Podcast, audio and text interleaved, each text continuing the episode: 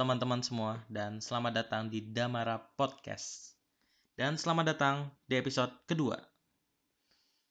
Jadi episode kali ini gue rekam pada tanggal 23 Juni tahun 2021. Yang mana hari ini adalah sehari sebelum gue ulang tahun yang ke-18. Gue ulang tahun tanggal 24 Juni. Tapi pasti kalian dengerin episode ini udah masuk ke tanggal 24-nya atau ke hari-hari berikutnya. Jadi ya udahlah ya, selamat mendengarkan. Nah, di episode kali ini sebenarnya awalnya ini kepikiran ketika gue lagi rebahan-rebahan, ngelamun-ngelamun santai biasa. Tiba-tiba gue kepikiran, besok gue udah umur, udah mau umur 18 tahun. Gue pikir hal-hal apa sih yang udah terjadi di hidup gue pada saat gua dari gua masuk 17 um, tahun sampai sekarang gua mau 18 tahun. Daripada pikiran-pikiran tersebut hanya berterbangan di kepala saya. Jadi kenapa tidak saya jadikan konten saja, ya kan? Lumayan, kalian bisa dengerin, kalian bisa share cerita-cerita saya dan gue juga nggak punya tempat untuk cerita jadi menurut gue podcast gue sendiri tempat cerita yang paling tepat. Dan menurut gue topik kali ini bagi gue sih lumayan menarik. Tapi nggak tahu deh bagi kalian. Semoga kalian menarik juga ya. Awalnya gini banyak orang-orang bilang umur 17 tahun itu merupakan umur yang menyenangkan. Makanya orang-orang nyebutnya sweet seventeen 17 tahun eh, 17 yang manis. Tapi jujur gue merasakan uh, merasakan hal yang disebut sweet seventeen tersebut gue merasakan gitu loh. Pada saat gue baru masuk umur 17 tahun gue merasa gue punya hak gue punya hak gue punya power yang lebih gue merasa gue diakui oleh society gue merasa gue gue bisa melakukan hal-hal yang pada saat gue umur 16, umur 15, umur 14 tidak bisa gue lakukan dan pada saat gue umur 17 tahun gue bisa lakukan dan berbagainya lah dan berbagai berbagai kesombongan lainnya. Tapi setelah gue menjalani kehidupan sebagai seseorang yang baru masuk umur 17 tahun, sampai sekarang gue mau uh, mau naik umur 18 tahun itu tidak semenyenangkan yang ada di pikiran gue atau yang orang-orang bilang. Malah banyak hal-hal yang unexpected yang tidak terduga bakal terjadi sama diri gue. Nah, gue pengen coba cerita nih. Apa-apa aja yang terjadi sama diri gue yang menurut gue unexpected dan itu menjadi keresahan gue terhadap umur 17 tahun ini. Eh langsung lah. Uh, pada tanggal 24 Juni tahun 2020, gue ulang tahun yang ke-17. Ya biasalah. Orang tua mengucapkan selamat, uh, udah umur 17 tahun, teman, saudara, sahabat, kerabat terdekat. Semua ngucapin dan gue merasa bahagia. Orang-orang ingat sama ulang tahun gue. Dan itu gue merasa bahagia karena gue udah mencapai checkpoint dalam hidup gue dan pada saat itu pada saat itu gue merasa gue udah dewasa. Pada saat itu dewasa tanda kutip. Nah kemudian tanggal 25 Juninya gue sama nyokap gue langsung ngurus KTP karena nyokap gue itu orangnya maunya cepat. Tidak mau menunda-nunda pekerjaan yang bisa dilakukan pada saat itu juga. Langsung bikin KTP ke kecamatan terdekat Enggak, enggak, enggak. Ke kecamatan yang ada di daerah gue. Langsung foto, verifikasi data, dan lain-lain. Terus ya udah, gue harus menunggu 14 hari kerja. Gue nggak tahu di kecamatan lain gini atau enggak. Kalau di kecamatan gue, gue harus nunggu 14 hari kerja. Baru jadi itu KTP. Kita datang lagi ke sana. Nah, dalam 14 hari kerja tersebut gue ya udahlah santai-santai menjalani hidup gitu kan. Terus tiba-tiba pada gue lupa tanggal berapa. Kayaknya tanggal seinget gue tanggal 6 nah ya tanggal 6 Juli bokap gue masuk rumah sakit. Tapi bokap gue tuh emang udah sakit dari lama. Nah ibarat itu sekarang emang tiap tahun tuh bokap gue kambuh penyakitnya. Dan ya seperti yang gue duga tahun ini kejadian lagi masuk rumah sakit. Pada awalnya gue biasa aja karena emang udah sering juga tiap tahun masuk rumah sakit. Dan pada saat itu gue memegang posisi sebagai ketua ekstrakurikuler di sekolah gue salah satu ekstrakurikuler. Terus dan itu kan awal-awal bulan Juli itu kan masa-masa di mana uh, PPDB dilaksanakan. PPDB itu penerimaan apa ya? PPDB.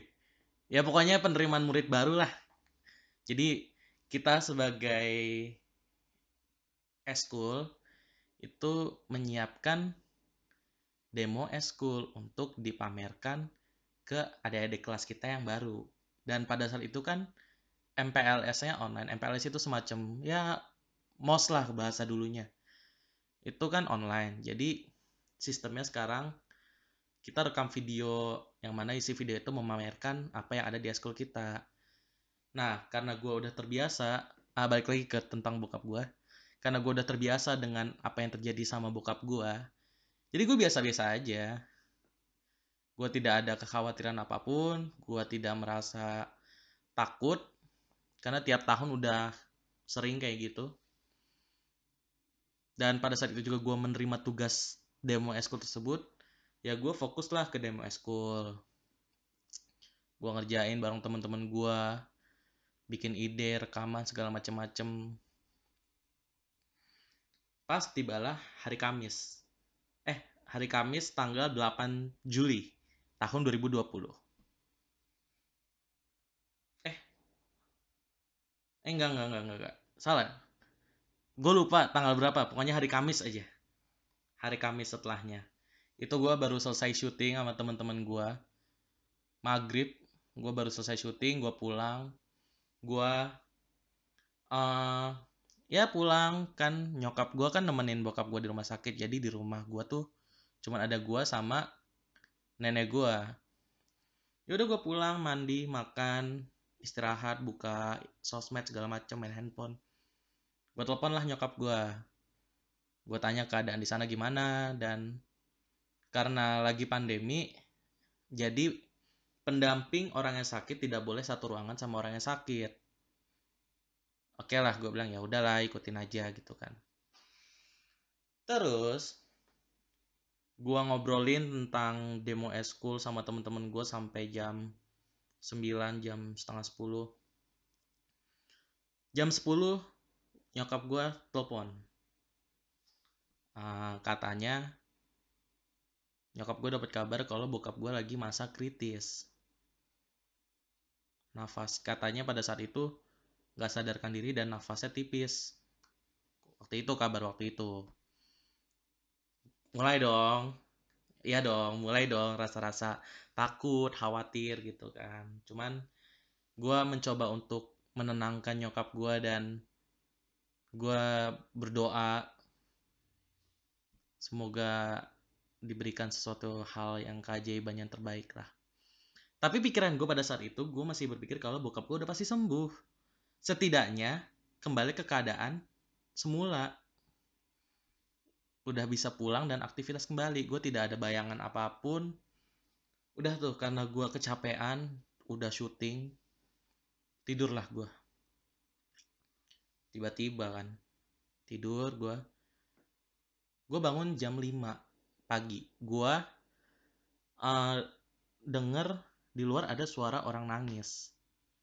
Terus ternyata itu nenek gua manggil-manggil gua di dalam kamar. Karena kan pisah kamar kan. Jadi nenek gua tidur di kamar nyokap bokap gua gua tidur di kamar gua. Ternyata nenek gua nelpon sambil nangis-nangis. Terus panggil-panggil nenek gua teriak manggil gua gua keluar dong. Gua keluar gua gua panik. Ada apa? Gua nggak nggak tahu apa yang terjadi. Gua nggak ada bayangan. Tiba-tiba nenek gue ngomong uh, kan gue manggil bokap gue kan papa kan. Bilangnya papa meninggal. Gue shock dong. Shock dong masa nggak shock aja wah gue masalah gini the problem is gue nggak ada bayangan ke situ. Yang ada di bayangin gue semalam itu bokap gue udah pasti sehat. Dan keadaan akan kembali normal. Tiba-tiba nyok ah, nenek gue ngomong gitu dan nenek gue itu lagi teleponan sama nyokap gue ternyata. Uh, uh, apa nenek gue sambil nangis-nangis histeris lah. Uh, bilang papa meninggal papa meninggal. Gue shock dong. Gue gue belum nangis tuh. Gue shock shock doang. Gue shock. Terus handphonenya gue ambil gue gue ngomong ada apa? Gue ngomong ke nyokap gue emang emang agak tolol cuman ya udah lah ya namanya juga panik. Ada apa? Gitu kan. Nyokap gue ngomong Pap, papa meninggal gue masih belum nangis tuh. Nah nyokap gue sebenarnya ini nih nih ini sampingan aja. Sebenarnya gue kagum sama nyokap gue nyokap gue tuh menurut gue wanita terkuat yang pernah gue temui di hidup gue jadi dia pas telepon gue itu suaranya masih tegar banget gitu. Papa meninggal tolong siapin kartu keluarga foto. Karena ya buat pengurusan arsip-arsip segala macam lah gitulah udah tuh. Udah akhirnya telepon gue tutup. Gue cari kartu keluarga nah ini nih poinnya gini poinnya begini ini poinnya.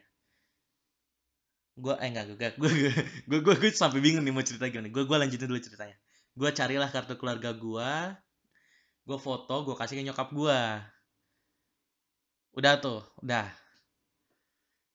Nah pada saat itu abis itu nyokap gue nelpon lagi bilang angga pakai kemeja yang rapi.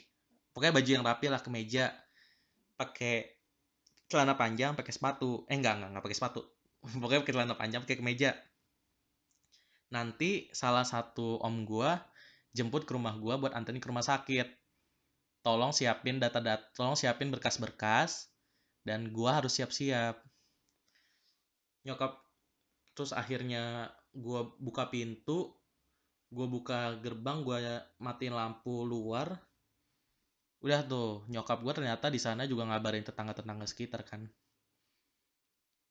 Terus tetangga pada ngumpul di rumah gua, tetangga pada uh, menenangkan lah ibaratnya menenangkan nenek gue dan gue tapi pada saat itu gue belum gue belum nangis gue masih shock yang ada dalam pikiran gue adalah wow gue nggak menduga hal ini akan terjadi di awal gue umur 17 tahun coy.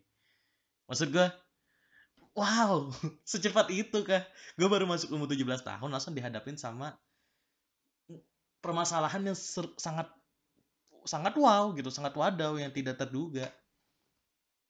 Terus udah gue lanjut cerita nih.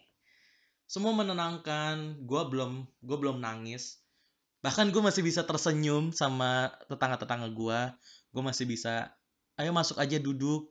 Gue ambilin mereka minum. Uh, gue siap-siap ganti baju. Nah, kan ganti baju gue tutup pintu. Gue di kamar sendirian gue ganti baju. Terus gue ngeliatin kaca.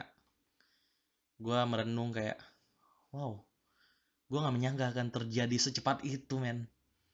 Sama sekali tidak terduga. Di awal gue umur 17 tahun dikasih begitu kan memang rahasia Tuhan tuh sangatlah epic. Terus udah tuh. Nah terus abis itu gue telepon guru ngaji gue karena gue cukup dekat sama guru ngaji gue gue telepon. Eh gue uh, karena gue gue gue punya prinsip gini. Gue boleh sedih tapi kesedihan gue tidak boleh mengganggu orang lain.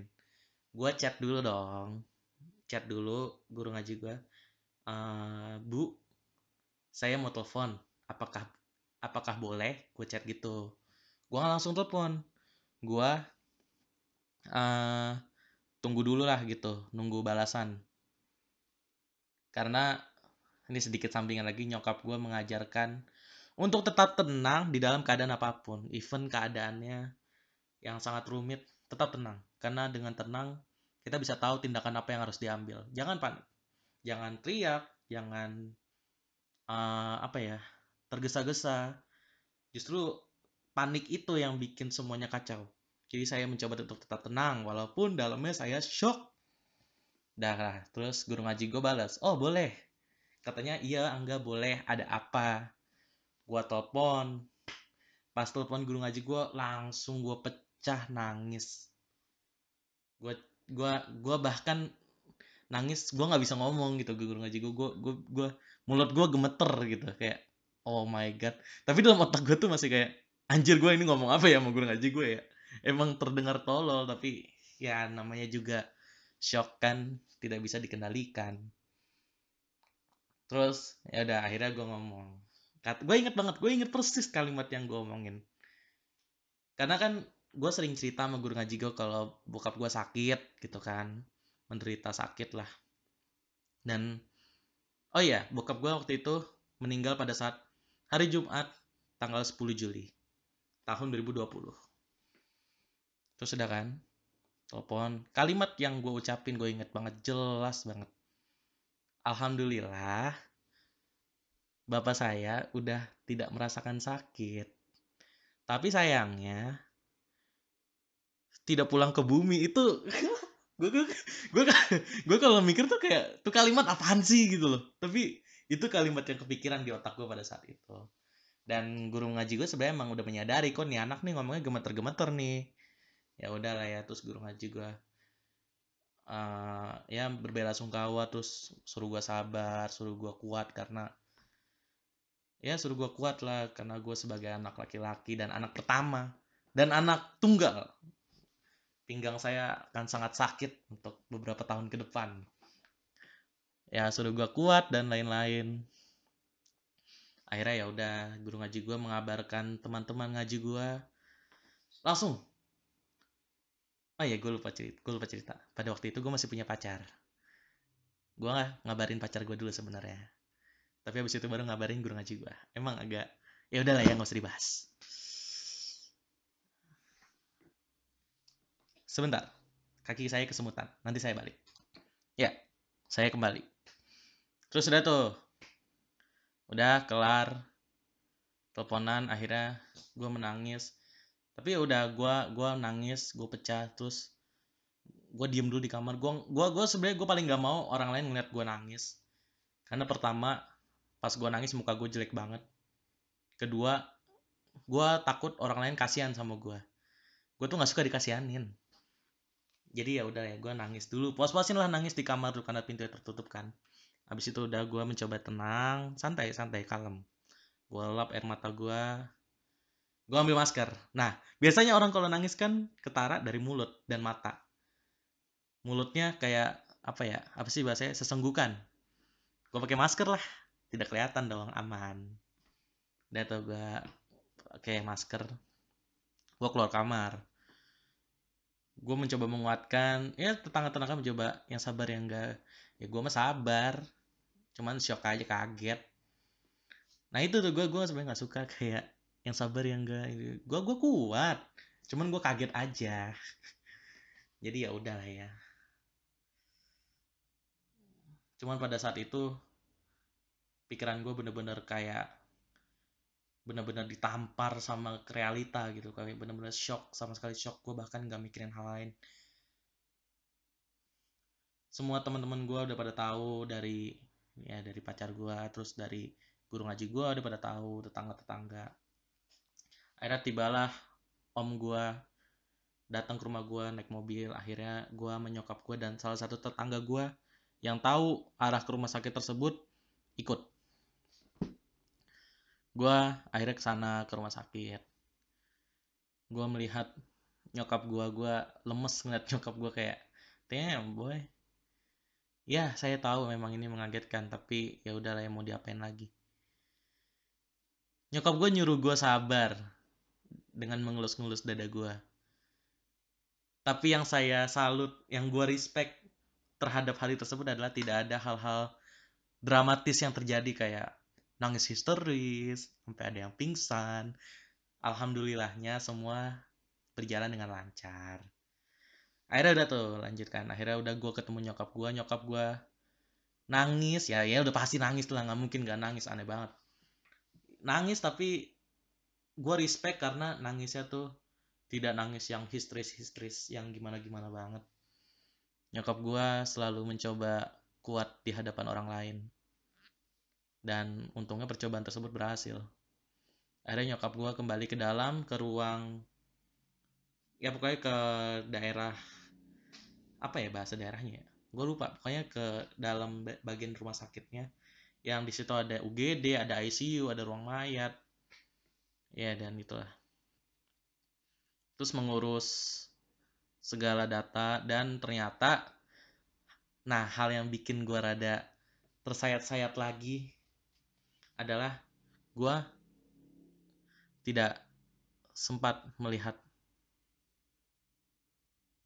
uh, tidak sempat melihat jenazah bokap gue untuk yang terakhir kalinya. Karena pada saat itu udah di dalam peti dan udah petinya udah dilapisin plastik. Tapi ya udahlah ya gue cuma bisa ya udahlah mau diapain. Nyokap gue selalu bilang kalau emang peraturannya udah begitu ya udah. Jangan mempersulit selama peraturannya tidak merugikan. Ya menurut gue yang nggak rugi-rugi amat lah ya udahlah ya. Ya udah akhirnya. Udah semua diurusin. Terus ambulan datang petinya diangkut. Terus dibawa ke uh, tempat pemakaman dekat rumah gue nggak deket rumah gue juga sih. Deket dari rumah gue deket lah. Jalan kaki juga nyampe. Naik motor nggak nyampe semenit. Nggak sih nyampe sih. Nggak nyampe lima menit lah udah dikubur didoakan diazan eh diazanin didoakan dikubur dengan damai terus udah gue pulang. Udah selesai hari itu selesai hari itu selesai. Gue mencoba berdamai dengan itu dan gue bangga sama diri gue sendiri karena gue bisa berdamai secepat itu. Paginya ngalamin malam eh sorenya gue udah bisa berdamai. Saya bangga terhadap diri saya sendiri. Nah terus uh, ya udahlah hari itu terus selesai. Itu problem pertama yang gua alami. Hal unexpected yang gua alami ketika gua baru umur 17 tahun dan menurutku itu epic banget. Poinnya gini gua anak tunggal gua anak satu-satunya. Yang menafkahi keluarga gua waktu itu cuma bokap gua. Nyokap gua ya cuma sebagai ibu rumah tangga mengurus rumah, mengurus keuangan keluarga, dan lain-lain. Yang mana gue baru umur 17 tahun aja udah menggantikan peran bokap gue dalam keluarga. Nah mulai tuh, sejak saat itu uh, eh, gue nggak bisa berperilaku sebagai seorang anak yang hidupnya ditanggung oleh orang tua. Gue double role, gue jadi anak, jadi jadi pemimpin keluarga, jadi uh, jadi ya udah mulai hari itu segala urusan gue yang urus. Terus nyokap gue biasanya diskusi sama bokap gue ya sekarang diskusinya sama gue dan gue harus memutar otak untuk keluarga ini gitu loh. Itu poin pertama. Poin pertama adalah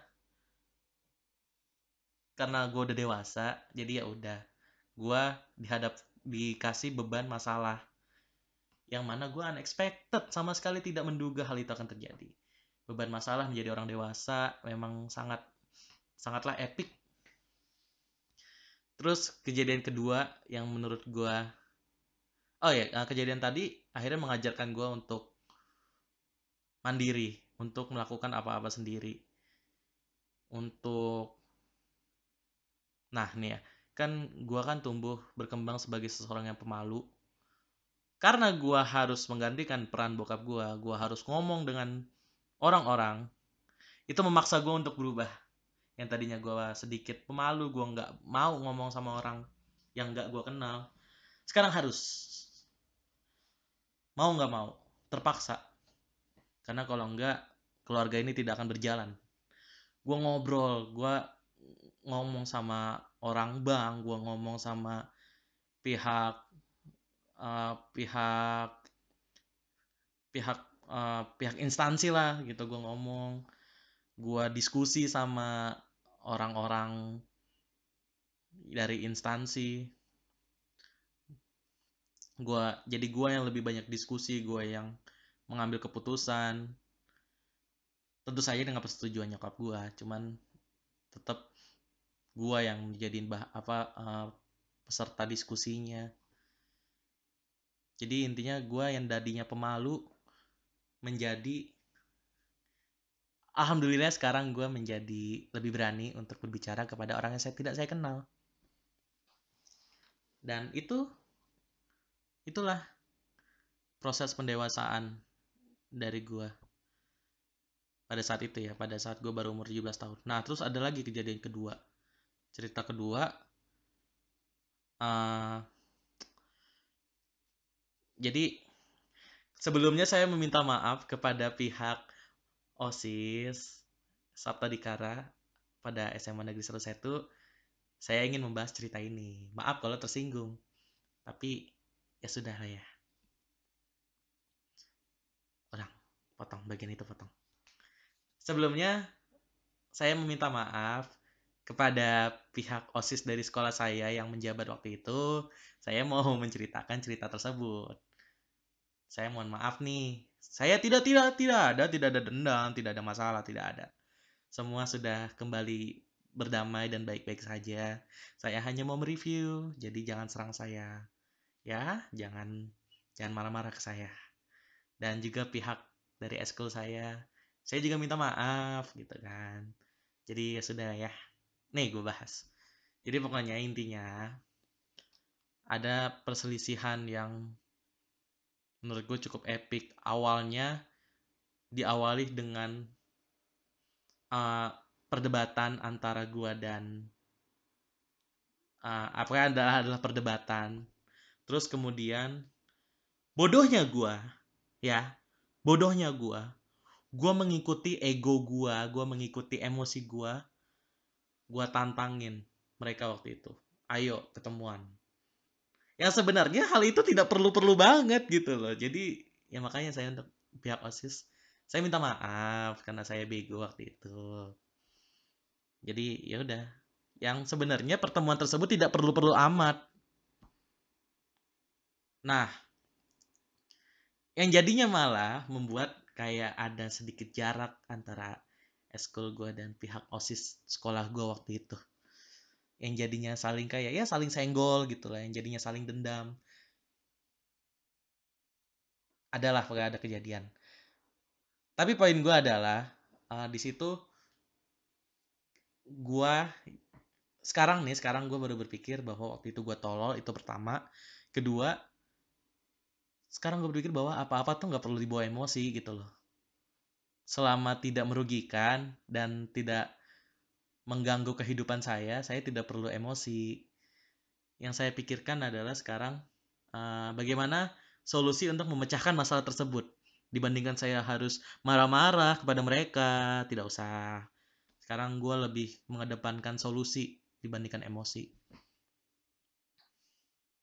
Terus kejadian yang ketiga lagi, ada suatu masalah yang sangat sensitif untuk saya bahas. Nggak, potong bagian itu terus yang ketiga kejadian yang menurut gue unexpected lagi. Pokoknya ada suatu masalah yang menurut gue ini masalah epic banget. Gue nggak mau cerita tapi intinya pada saat itu uh, eh, pelajaran dari masalah itu adalah gue gue tidak boleh takut oleh keadaan. Gue tidak boleh lemah di saat gue sedang ditekan dan gue harus bisa standing up for myself gitu bahasa kerennya. Harus bisa berdiri terhadap diri gue sendiri. Gue harus bisa membela diri gue sendiri. Gue tidak boleh bergantung sama orang lain untuk membela diri gue harus gue yang membela diri gue sendiri. Gue harus kuat dalam setiap keadaan. Ya memang impossible cuman kan saya harus berusaha untuk kuat di setiap keadaan. Mau ditekan mau dalam keadaan sedih harus tetap kuat karena at the end of the day cuma diri gue yang bisa memperjuangkan diri gue sendiri. Tidak boleh bergantung dengan orang lain. Sebentar saya cek timer dulu. Wah sudah mau 30 menit. Oke deh pokoknya uh, tiga kejadian itu menurut gue unexpected. Sebenarnya banyak kejadian-kejadian unexpected lain yang membuat karakter di diri gue berkembang. Tapi karena keterbatasan waktu dan mungkin kalian bosan dengerinnya ya udahlah saya kelarkan dulu saja sampai sini. Pokoknya tiga kejadian itu yang menurut gue paling epic dari gue awal umur 17 tahun sampai sekarang dan menurut gue umur 17 tahun itu merupakan tahun eh umur yang berat. Karena gue belum siap sebagai gue belum siap menerima hal-hal tersebut dan gue terpaksa untuk adaptasi dengan hal-hal tersebut. Tapi sekarang gue jadinya sudah beradaptasi gue sudah mulai walaupun saya sendiri mengakui saya belum menjadi orang yang dewasa saya masih suka emosi saya kadang suka masih egois tapi saya berusaha untuk mengedepankan otak dibanding perasaan hmm. maksudnya lebih memikirkan apa-apa sebelum gue ngomong gue mencoba untuk menghindari keributan-keributan yang tidak penting dan gue mencoba untuk uh, lebih memperjuangkan diri gue dibanding ikut campur dengan masalah orang lain. Tapi ya saya akui saya sekarang masih penuh kekurangan. Tapi setidaknya gue merasakan perkembangan dari diri gue yang sebelum 17 tahun sampai sekarang gue mau 18 tahun. Dan gue masih menanti-nanti apa yang akan terjadi ke depannya setelah gue umur 18 tahun. Yang pasti semua akan lebih berat, semua akan lebih perih, semua akan lebih tajam. Diri gue bakal semakin ditempa. Dan terakhir, gue mengucapkan selamat ulang tahun kepada diri gue sendiri. Terima kasih untuk bisa bertahan dalam kehidupan yang keras ini. Dan terima kasih untuk tetap hidup walaupun at some point lu udah menyerah dan gue berterima kasih kepada Tuhan Yang Maha Esa sudah memberikan saya kekuatan untuk menjalani kehidupan ini. Dan buat teman-teman semua saya minta maaf kalau merasa terganggu sama saya yang dulu dan saya yang sekarang. Saya mencoba untuk belajar dan berubah. Nah, Oke, sekarang kita udah di penghujung episode kali ini. Terima kasih buat teman-teman yang selalu sedia, yang selalu sedia, apa anda? Yang selalu setia bersama gue, yang selalu siap muncul di saat gue butuh kalian. Thanks. Dan untuk diri gue sendiri dan untuk semuanya, jangan pernah menyerah dan menyerahlah untuk menyerah. Dan apabila di saat lu menyerah, lu masih bisa bernafas, tetaplah hidup. Jangan menyerah. Masalah itu, uh, gua, gua, gua punya kata-kata.